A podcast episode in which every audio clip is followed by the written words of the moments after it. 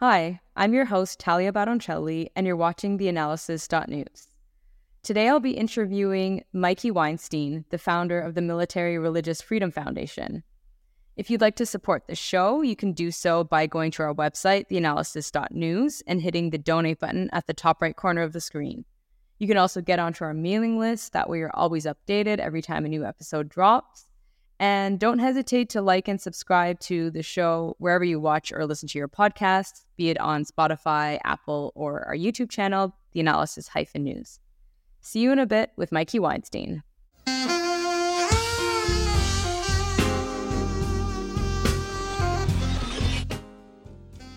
Joining me now is Mikey Weinstein. He is the founder of the Military Religious Freedom Foundation, which is a nonprofit organization in the U.S. dedicated to the constitutional right of religious freedom in the U.S. Armed Forces. He also formerly served as an officer in the U.S. Air Force. He is a lawyer and served as White House counsel to the Reagan administration for three years. He's the author of numerous books, including With God on Our Side and No Snowflake in an Avalanche. Thank you so much for joining me today, Mikey. Nice to be here, Talia. Thank you for having me. Well, I wanted to start off by speaking about the really daunting issue of the rise of Christian nationalism in the military. We could actually go back to the attack on the Capitol on January 6, 2021 and what's really interesting is how there's an overrepresentation of people with military experience among the people who were arrested or actually charged on that day. Out of the 721 people who were charged, approximately 80 of them actually have former military experience.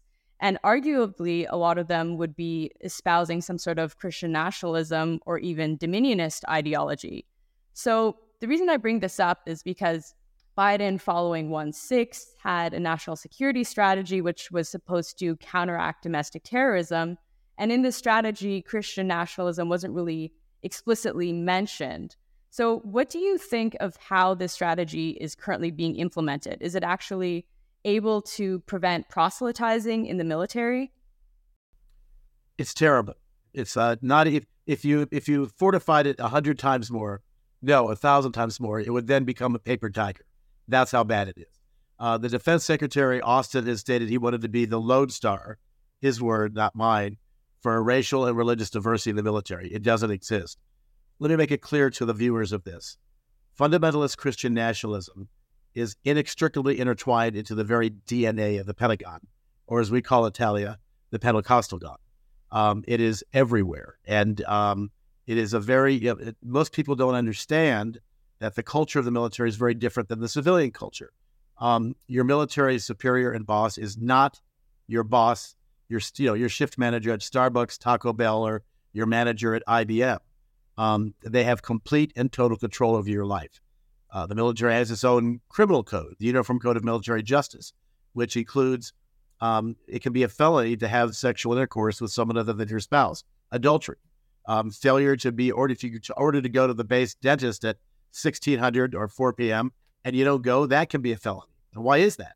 Because the U.S. Supreme Court, um, uh, way back in 1974, made it clear that the compelling governmental interest in the military for the First Amendment is not what an American like I have, which is a full panoply, but it's much more focused on maximizing um, the compel, uh, you know, uh, unit cohesion, good order, morale, and discipline, and the health and safety of the troops and mission accomplishment. So uh, obviously, unit cohesion is torn apart by things like adultery, etc. So in the military, if you're even being gently proselytized, Talia, by your military superior, get the hell out of my face, sir ma'am. It's not an option for you. So they come to us. We're a very militant and aggressive organization. We represent over 85,000 members of the military as well as veterans. About 95% of our clients are actually practicing Christians that are being brutalized by their chains of command, Talia, for not being Christian enough. And why does this matter? I mean, Christian nationalism is terrible in you know elementary schools, middle schools, high schools, colleges. It's terrible in police forces, uh, the sewage workers, firefighters, legislatures, but none of them have nuclear weapons or other weapons of mass destruction. They don't have drones. They don't have conventional weapons. They don't have laser guided weapons. the U.S. military represents the technologically most lethal organization ever created in the history of our species. And um, Christian dominionism and particularly nationalism is, is like I said, it's in the very air conditioning of um, of our U.S. military. And uh, we've been screaming about this since we started the early 2000s. We were not at all surprised when January 6th hit because we know that what animated that was Christian nationalism and the, the significant percentages of, uh, of former, current, and retired military veterans and others, some of them active duty, who were there. Um, the, the best way I can describe this is by showing you something, your viewers. This is a book, ironically, The Handmaid's Tale, right? By Margaret Atwood, which talks about Gilead, a future society that is a fundamentalist Christian um, society. The Hulu series was amazing. Let me try to explain to you how extant and ubiquitous fundamentalist Christianity is in our U.S. military. Behold a pen. Talia, why did it fall? Gravity. Yes. How ubiquitous is gravity on planet Earth? It's everywhere within the yes. ozone layer. That, that's the um, example we use to show exactly where fundamentalist Christian nationalism, unchecked, is in the U.S. military. I hope that helps answer the question a little bit. Well, why don't we make this distinction between Christian nationalism and dominionism? I mean, some some viewers would know the difference, but I think dominionist ideology goes a step further than Christian nationalism, and it believes that the Armageddon is about to come, that non-believers will be swept up in a sort of rapture, that you know everyone else besides Christians or evangelical Christians will be killed, which includes Muslims and Jews. Um, so, how do you know to what extent dominion, dominionists are actually in the military? Well, let me, I don't want to get wrapped up in too much of the uh, vernacular, but there's something called the New Apostolic Reformation, the Seven Mountains Mandate, Dominionism. When we use Christian nationalism, we are basically forging all of those together. And you're quite right to mention Christian eschatology, the end times from the book of Revelation, singular, not plural. When someone tells you, I follow Revelations, but that they're already wrong because it's there's no S on the end. Christians, uh, fundamentalist Christians, are promised um, the Battle of Armageddon. That's why they want uh, Israeli hegemony in the Middle East. That way, they'll be a, serve as a uh, an accelerant and lubricant um, uh, to bring back, you know, their version of warrior weaponized Jesus. And they're promised a 200 mile long river, four and a half feet deep, filled with nothing but the blood of their um, of their uh, enemies that Jesus has slain in this Battle of Armageddon. And again, again, about four and a half feet high, 200 mile river. That's a great graphic, isn't it? And so Christian eschatology is filled with that. And that is what, again, animates it. This, this hellscape is what they want. There's a new movie that we are in called um, Praying for Armageddon. Have you seen it yet? Uh, it's not out, I, but they just had its American premiere. Uh, the international premiere was March 22nd in um, Copenhagen. Uh, Toronto uh, was a place not unknown to you, I know is where the North American premiere was, I think in May. And I just went back to the Hamptons in New York. Um, October 8th, I believe it was Sunday, October 8th, if I have the date correctly, uh, was the American uh, premiere.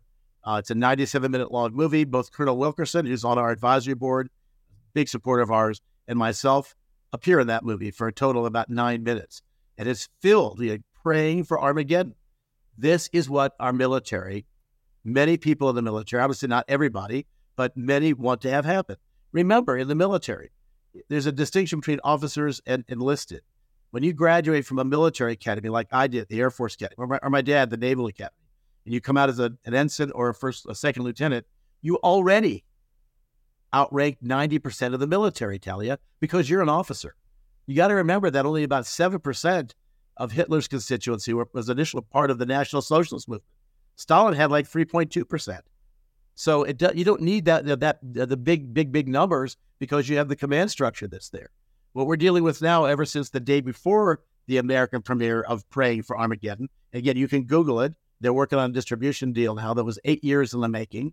The day before is of course when the attack between Hamas Hamas attacked Israel, and we're dealing right now with military superiors that are gleeful and telling that to their subordinates who can't say anything back without facing again uh, reprisal, retaliation, revenge, um, saying that this is this is exactly what the playbook says.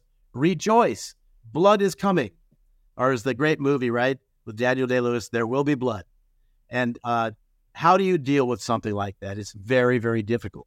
Uh, we obviously the you and I were talking before the interview. The situation between Hamas and Israel is extraordinarily uh, complicated. Hamas is a hideous terror organization that wants genocide for the Jews and to destroy all of Israel. At the same time, the Israel of today is not the Israel back in, you know, when they were attacked in 57 or 56, the Yom Kippur War, 73, um, and I can go on. It's extremely complicated. However, you know, human beings are human beings, and we've always felt in this foundation that a two-state solution would be best, and that Palestinians are entitled to full, you know, human rights. Israel has a right to protect itself uh, against an organization like Hamas, but but the whole concept of what's happening there, you take it up to 50,000 feet and look down, the fundamentalist Christian nationalists or the dominionists, those who follow the NAR, the New Apostolic Reformation, the Seven Mountains Mandate, are licking their chops because this is a sign that their version of, uh, again, warrior Jesus. Some leaders have said that Jesus will be on a white horse with a sword leading the attack. Others say it's not going to be a sword, it'll be an AR 15. Now, I can't make this stuff up. So it's very hard to be living in this situation. And our job is to work 25 8 around the clock, 365 days a year, and every fourth year, 366 days with leap year to fight against this. And the only way you can fight against it is much right out of Machiavelli's The Prince. When you aim at the prince, Talia, you better kill the prince. Well, I think a lot of these dominionists would have their allegiances with their version of Jesus or God and not with the US Constitution. So even in the case of Israel, they wouldn't be advocating for Israel to defend itself within the context of international law and, and international humanitarian law, but they would probably say that, you know, this has been played out in different versions of the Bible and that this is something that's supposed to be coming, this war between Israel and Hamas, and that it will inevitably end in the death of all of the non-believers.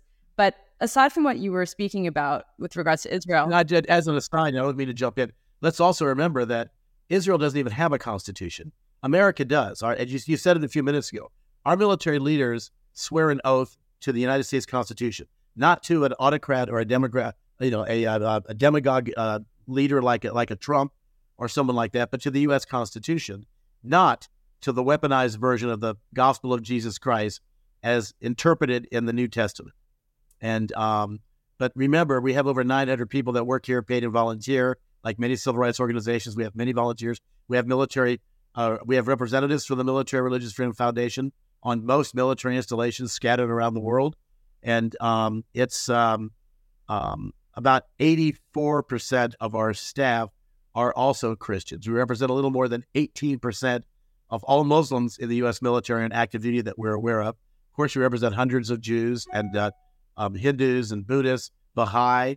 Uh, we actually have 12, 13, 13 members of the um, the Church of the Jedi, right out of Star Wars. We don't care if they worship Spider Man. We only care about the time, Talia, the place, and the manner in which a military superior believes that they have the right to deploy their faith or, or non faith. I'll let you know this as soon as we find an agnostic, Baha'i, Unitarian Universalist, or atheist um, that is pushing their faith on a subordinate. You got. I wouldn't hold your breath because our number one enemy, again, are Christian nationalists. Come Dominionists, come NAR, come uh, Seven Mountains Mandate. Well, earlier you mentioned uh, retired Colonel Larry Wilkerson, who we've had on the show several times. And as you said, he's a board member of the MRFF. He's on our advisory board and, and one of my closest friends and associates. I don't know if you know how he if how he joined our advisory board. Um, one of my dearest friends was um, was killed in the attack on Benghazi. Uh, one of the two Navy SEALs who was killed there, and um, we wanted to replace him, and uh, we the late Ambassador Joe Wilson, married to the uh, the outed CIA agent Valerie Plame. They're both very dear, dear friends. Um, Joe was on my board, and we he reached out to Larry, and it took about six months for us to be able to convince Larry what was going on. He looked at it and went, "You know what? I've seen enough. I'm there." So he's been with us for many years, and he's you know one of the most knowledgeable people that I know. So I'm delighted that he's been on the show um, uh, as many times as he has been. I think this is my second or third, but I always enjoy being on the show. Well, I, I think he has mentioned in various interviews that I've seen at least that he doesn't think the Biden administration is really doing enough to crack down on the spread of Christian nationalism in the They're military. Not. They're not.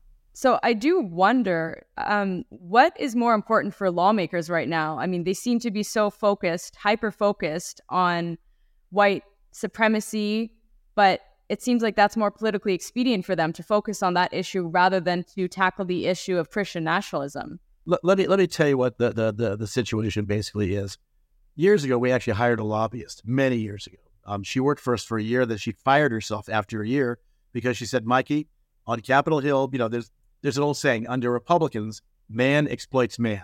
A little sexist. It should be people exploit people. But under Democrats, it's just the opposite. Do you get it?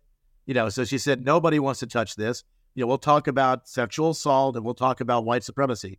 You can't mention Jesus because that they get too scared they're going to lose, you know, uh, evangelical Christian money and evangelical votes. And the irony is, is that evangelicals are our friends. They're on our staff. They're clients of ours. They donate to us. It's the fundamentalists, the ones that believe that they can. Um, i presume you probably have a driver's license. Am I correct about that? Uh, I actually don't have a full driver's license. Okay, you're the first I rely person on public ever transport. okay, you you get the analogy. I'm, I'm going with analogy here. let's presume you, that hypothetically that Talia had a driver's license, but if you do, you can drive the car anywhere, anytime, any place, right? No, you can't drive drunk or stoned, or if you're too tired. So there's and you just like you can't scream, you know, Talia, fire in a crowded theater. You can't follow the Great Commission. One of the last things Jesus is supposed to have said to his disciples, you know, Mark 16, 15, Matthew 28, 19. Go and make disciples of all nations. You can't do that in a time, place, and manner that violates the U.S. Constitution. It's construing federal case law, the directives, instructions, and regulations of the um, U.S. Department of Defense, uh, the Uniform Code of Military Justice, as well as the um, core values of the military. So, uh, uh, with what we're seeing, the Biden administration, they don't want to touch it. Obama didn't either. They're afraid to say. The only people that I know that people like Elizabeth Warren would touch it or Bernie Sanders. They're afraid to say what needs to be said. And um, again, they're concerned about the way you know our democracy is messy. I get it, um, but I'm not running. I have a son who's a member of the uh, House of Representatives in Ohio, but I'm not a I'm not a politician. I'm a civil rights advocate. My job is to not be the pearl in the oyster. No. My job is to be the irritant in the oyster that causes the pearl to form. So we are aggressive and we are militant, but our militancy and aggression is in support of the, the constitutional mandate of separating church and state, temporal and spiritual. Uh, and that's what it is. That's why I mentioned Glenn Doherty, who was that Navy SEAL killed in um, the attack at Benghazi in, in Libya. Uh, it, he was the one because he you know, he died, and I just spoke with him a couple three days before this happened. Um, that eventually Larry Wilkerson replaced on our board, but but but Glenn was the first one that told me, Mikey, this is he was an Irish Catholic kid from Boston. He said you got to step up your aggression because we see more of this type of dominionism or Christian nationalism the closer you get to the point of the spear drawing blood. The Navy SEALs, the Army Rangers, the Green Berets, the Marine Corps Raiders, the Air Force PJs, the closer you are to drawing enemy blood, the more you're going to see this dominionism. And it has no place, no place in our U.S. military. We're talking about people's lives. It's not political, it's not religious, it's much bigger than that. It's life. We are not a Christian nation. We are a secular democratic republic. We have a constitution. And we have case law that construes that. Without becoming a the rule of law, we are nothing. And uh, uh, and people need to understand that the bloodbath that occurred on October seventh, twenty twenty three, in those kibbutzim and other places in Israel from Hamas, the story is never one sided, as hideous as it is. But at the same time, organizations that commit war crimes must be brought to justice. Uh, Ukraine, uh, the Ukraine is clearly saying that Putin is a war criminal. We use that term very, very easily. But um, it'd be nice, you know, if Biden, as the commander in chief, commander in chief, made it clear that we're not going to judge the value, honesty, integrity, courage and bravery of a member of the military based on whether or not they have the correct interpretation of the gospel of Jesus Christ, because that is there's no difference between that, Talia, and telling someone that they're stupid because of the color of their skin or because they were born a woman. Right.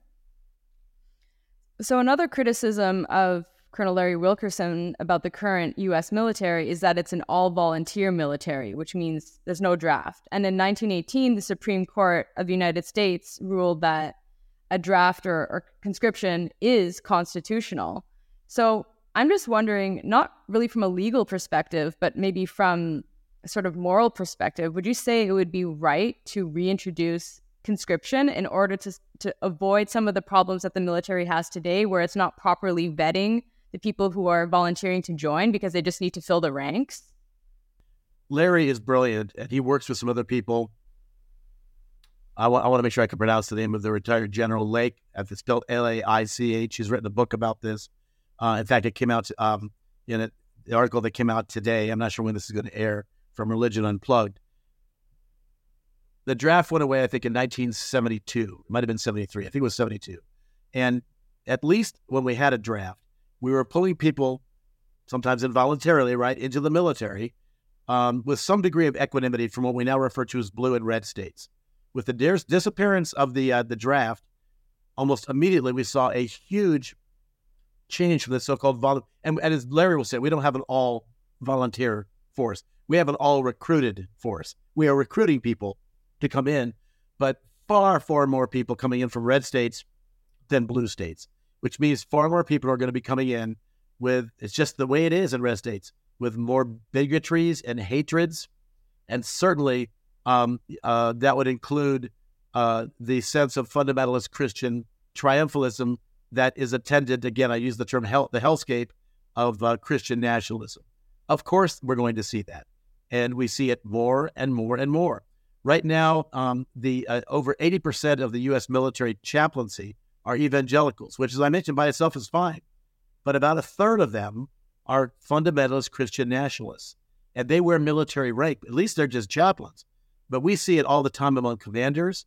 And uh, as I said before, you can't fight back if your commander is doing this to you. It's uh, the way that the Uniform Code of Military Justice is structured. You know, insubordination is a felony. The and you know you can have an affair and work at Costco, and it's okay, or at McDonald's. You know, ethically or or or, uh, or morally, I'll leave that to you know to to someone else to judge. But in the military, if it's destructive, uh, that's the Parker versus Levy 1974 U.S. Supreme Court case. It was a six to two decision. Somebody didn't vote. I don't know, but it was um, um, made it very clear that in the First Amendment, when you you know the, your First Amendment rights when you put the uniform on are severely constricted because that is not the compelling governmental interest. But unless you enforce it, I mean, the Romans used to cut off heads and stick them on poles for the whole populace to see. Well, obviously, we don't do that anymore. But we need to see somebody punished for fundamentalist Christian bullying, oppression, tyranny, um, and uh, and hate. Uh, I've I felt it myself when I was a cadet at the U.S. Air Force Academy. My children at the U.S. Air Force Academy felt it. I assure you that you, cadets at the academy now are still feeling it, and members of the military all over the uh, all over stationed all over the American empire are dealing with it.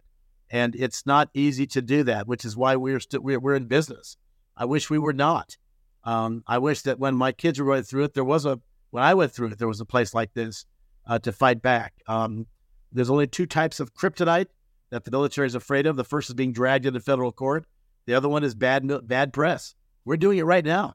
They're going to hate this interview, and we're going to make sure they see it because we have all their email addresses. So they're going to see your face, Talia, and they're going to see mine for the umpteenth time. And they have professional PR staffs that will try to figure out how to counter this either quietly or whatever. But it's um, um, again when you mix in the jet fuel that animated January 6, 2021, which is fundamentalist Christian nationalism, with um, our hydrogen and atomic nuclear stockpile, it, it is terrifying. And um, uh, if, if you know, I ask your your readers out there, two of our biggest stories, just Google Christian uh, Jesus nukes and Jesus rifles. Don't have time to go into all of it here.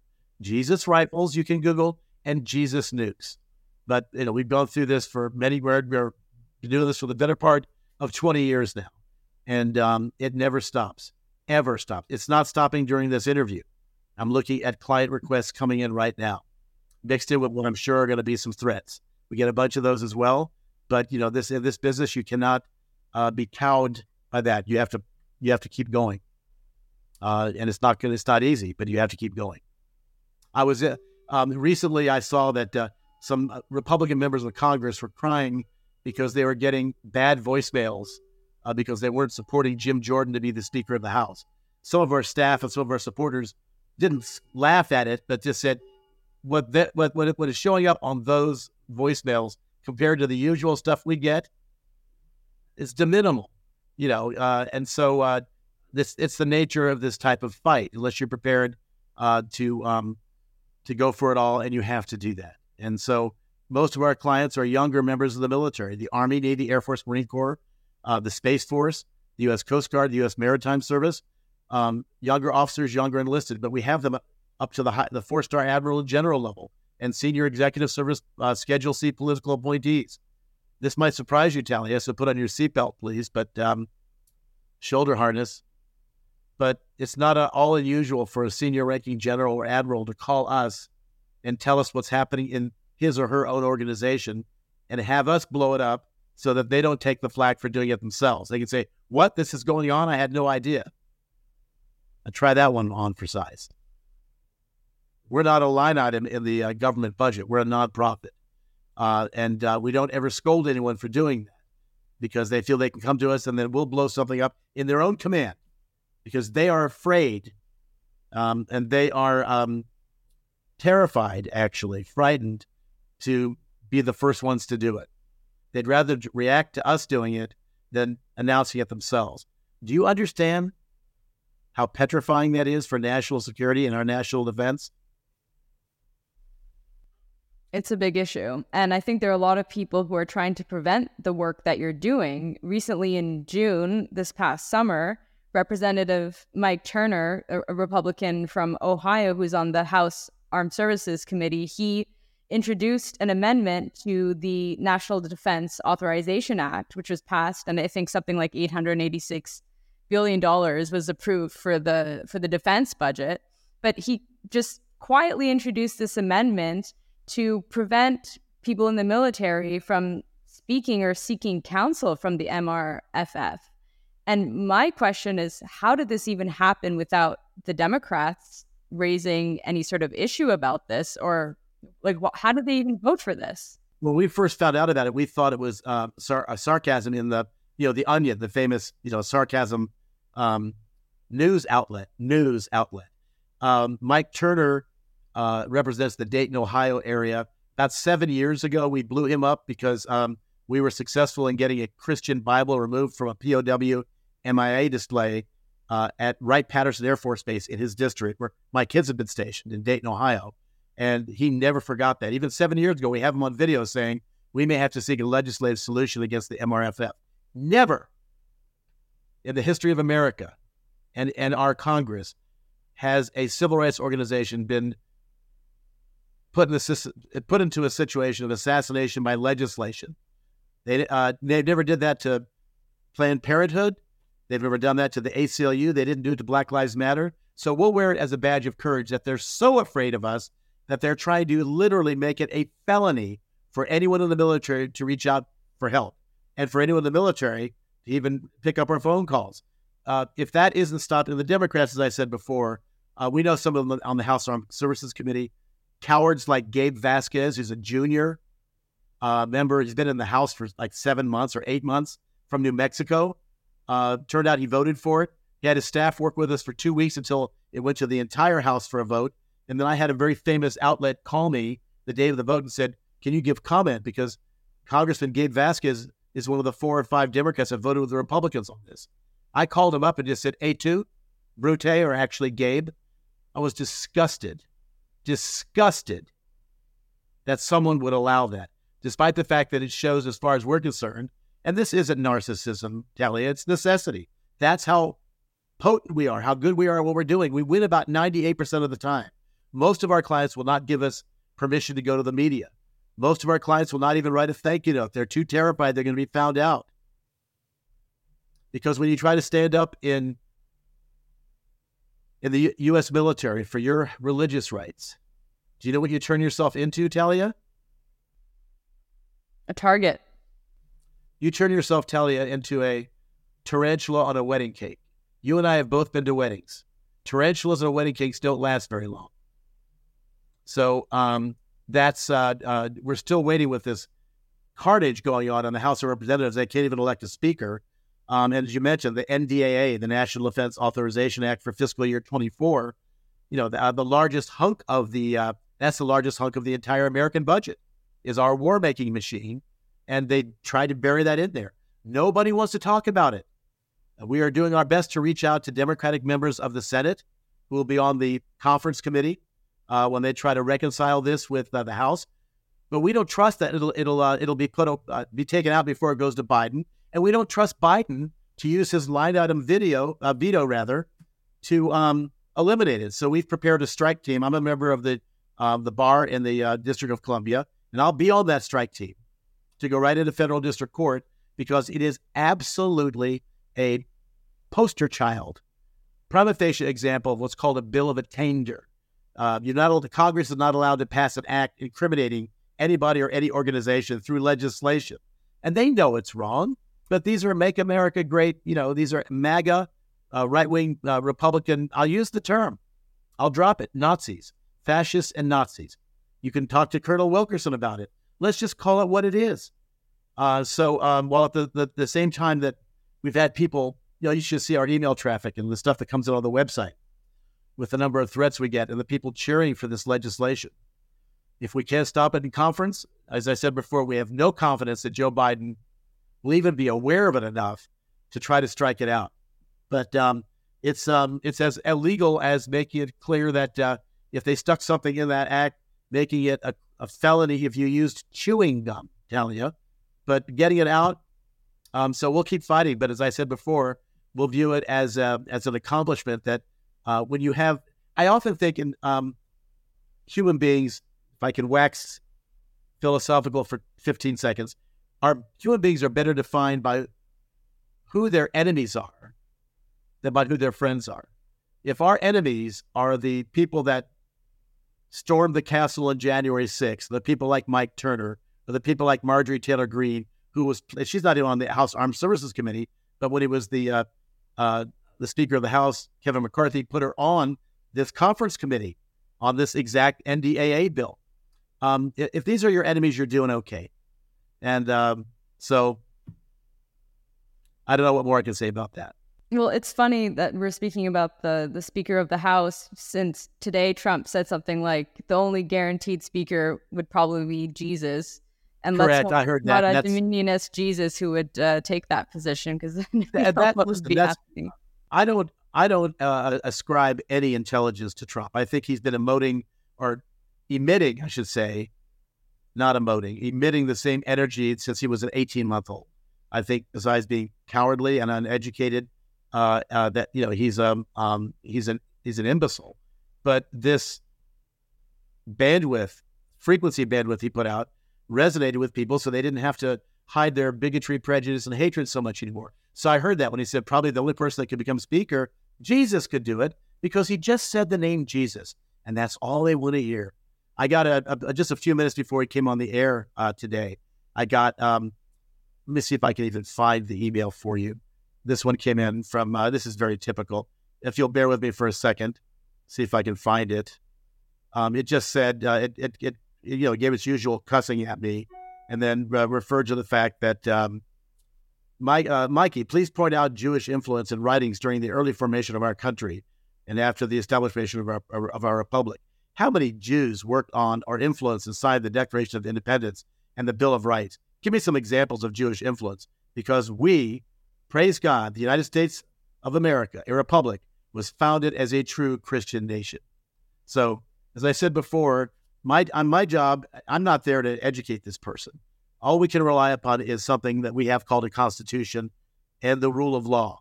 So uh, I'm not going to. I did have a few choice uh, things telling to say back to this person and others who are out there. We do. Uh, We do not remain silent. We don't turn the cheek very well. But that kind of an attitude is pervasive. And, and it, uh, I want to say one more thing.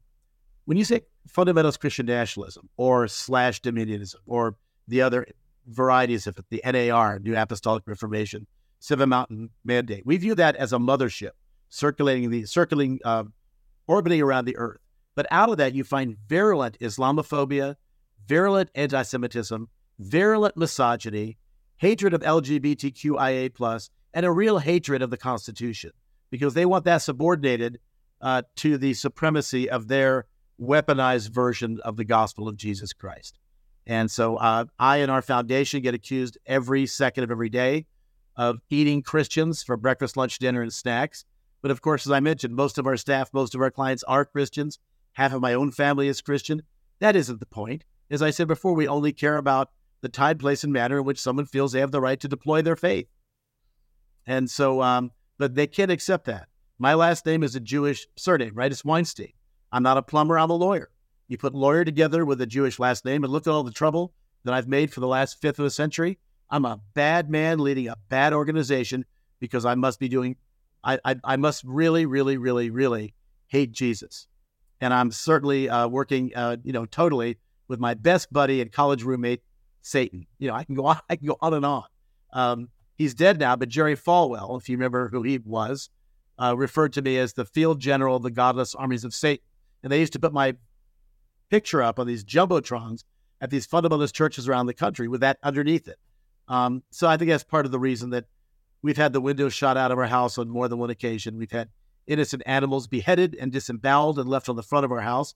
We've had swastikas and crosses painted on the house, beer bottles and feces thrown at the house, tires slashed, and we have to live with bodyguards and elite level attack trained German shepherds, a lot of guns and a lot of cameras. Um, I'm not complaining. I'm just saying that that is what is necessary if you're going to be an effective advocate um, for the members of our military, most of whom are Christians themselves, who are trying to defend themselves from the onslaught that otherwise they could not defend themselves from of fundamentalist Christianity, tell you.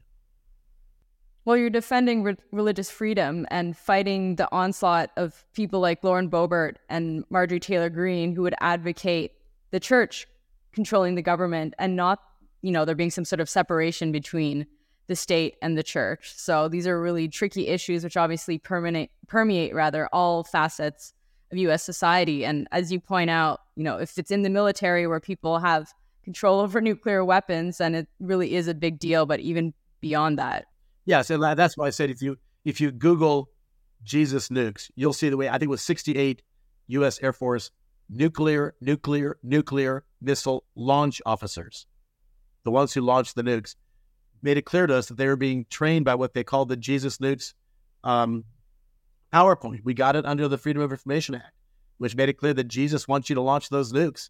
It was it was a PowerPoint filled with um, citations from uh, the New Testament and the la- one of the last frames of the PowerPoint showed uh, a you know an SS officer, Wernher von Braun, their rocket scientist, saying that the Nazis wanted to bring their advanced rocket technology to a Bible-based society. So that's why they wouldn't go to the Soviet Union. Of course, a bunch of them went there anyway. It was so vile. We stopped the training within, I think, 48 hours. The Air Force admitted they'd been using it for 20 years at Vandenberg Air Force Base in California where they trained the nuclear missile launch officers. And coincidentally, where I went to high school, my dad was stationed there. And uh, it was actually 25 years. Jesus rifles, every single rifle in the U.S. military had inscribed into the, um, burned into the metal base of the scopes, citations from the book of Matthew, Mark, Luke, and John, and Revelation. Trijicon, a defense contractor located in Michigan, the TRI obviously would stands for Trinity, got a $2 billion contract from the Pentagon to make these rifle scopes. And, and then we had 138 um, U.S. Marines and soldiers in Helmand province and uh, in uh, uh, Afghanistan come to us saying they were walking into the villages. And even though 90% of Afghanistan didn't even, hadn't even heard of 9 11, they heard of these Jesus rifles. You see the optics of American soldiers shooting Muslims with the biblical citations on there. There's an old saying that lawyers use called the 13th stroke theory, Talia. Talia, have you ever heard of the 13th stroke theory? I don't think I've heard of that, no. It's like the 13th stroke, Talia, of a crazy clock that casts doubt not only upon that hour, but indeed all that preceded. So if those are the things that we're finding, it's kind of like if you, if you find a termite on your windowsill, the chances that there aren't also millions of other termites in your home are exactly zero. So um, those are two of our, you know, we've, we've, we've had 85,000 plus stories out there. We have new stories that'll be breaking in the next 24 hours. Uh, and um, it is only through the utilization of journalists and the media, just like here in analysis, um, that we can fight back most effectively. As I said before, this interview is going to go directly to the to the gatekeepers of these senior people in the Pentagon, and much wider than that. And I hope they won't be intimidated when they see how long the interview is. Most of them aren't. They want to sit down and watch all of it. The good people go, see, we told you. And the bad people say, see, we told you how bad this person is. Um, clearly, he's, he wakes up each morning and gets his to do list from uh, Mephistopheles, the devil. And just to add to the presentation you were speaking about, I think that was from 2011. And around that time, Obama's military advisor or general was explicitly speaking out against Islam and critiquing it as some sort of, you know, terrorist religion. But this is, you know, this is a public figure saying these sorts of things. Well, there was uh, General Jerry Boykin, of course, who uh, the famous Black Black Hawk Down situation. He was the general in charge of that. Was a ranger. He's now the number two person at, at um, the Family Research Council, an absolute right wing fundamentalist Christian maniac. Mike Flynn, who of course was uh, the head of the National Security Administration, or the, and the, I think the, the, DIA, I guess actually, uh, one of one of the big um, intelligence agencies. I should also say we have clients from all 17 national security agencies, and um, you know, Mike Flynn is is involved in the QAnon movement is a complete right wing fundamentalist Christian, just like General Jerry Boykin. Um, it shouldn't be that hard. What we need is for some of these people to be criminally prosecuted and to be thrown into jail, so someone can say, "See, it can happen," because it's never ever happened. We threaten it, or they'll. We're like it's like a weed whacker. We can get them punished, but the weeds come back ten days later. We have to punish them all over again because people are afraid of the criticism of being anti Christian or anti Jesus.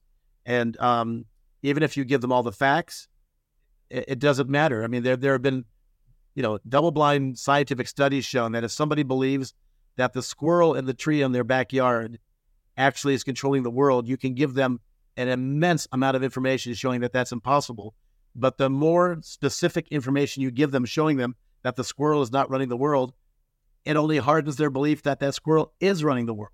This is the nature of human beings. It's um it's difficult. That's really great. It's been a great conversation. Well, thank you so much for making time, Mikey Weinstein, the founder of the Military Religious Freedom Foundation. Thanks Can I so put one plug in? I didn't mean to interrupt you. I just wanted to throw one plug in, which is um, if you want to support what we do, um, we uh, don't really need any more volunteers. But you can go to militaryreligiousfreedom.org and see what we're about if you want to help the effort. We're a nonprofit.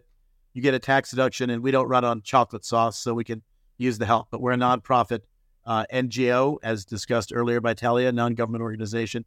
I apologize for interrupting, Talia. Go ahead. I'm sorry. No worries. Yeah, please do support the MRFF. And if you're also so inclined to support the show, if you like the show, feel free to go to the analysis news and donate by hitting the red button at the top right corner of the screen. And see you next time.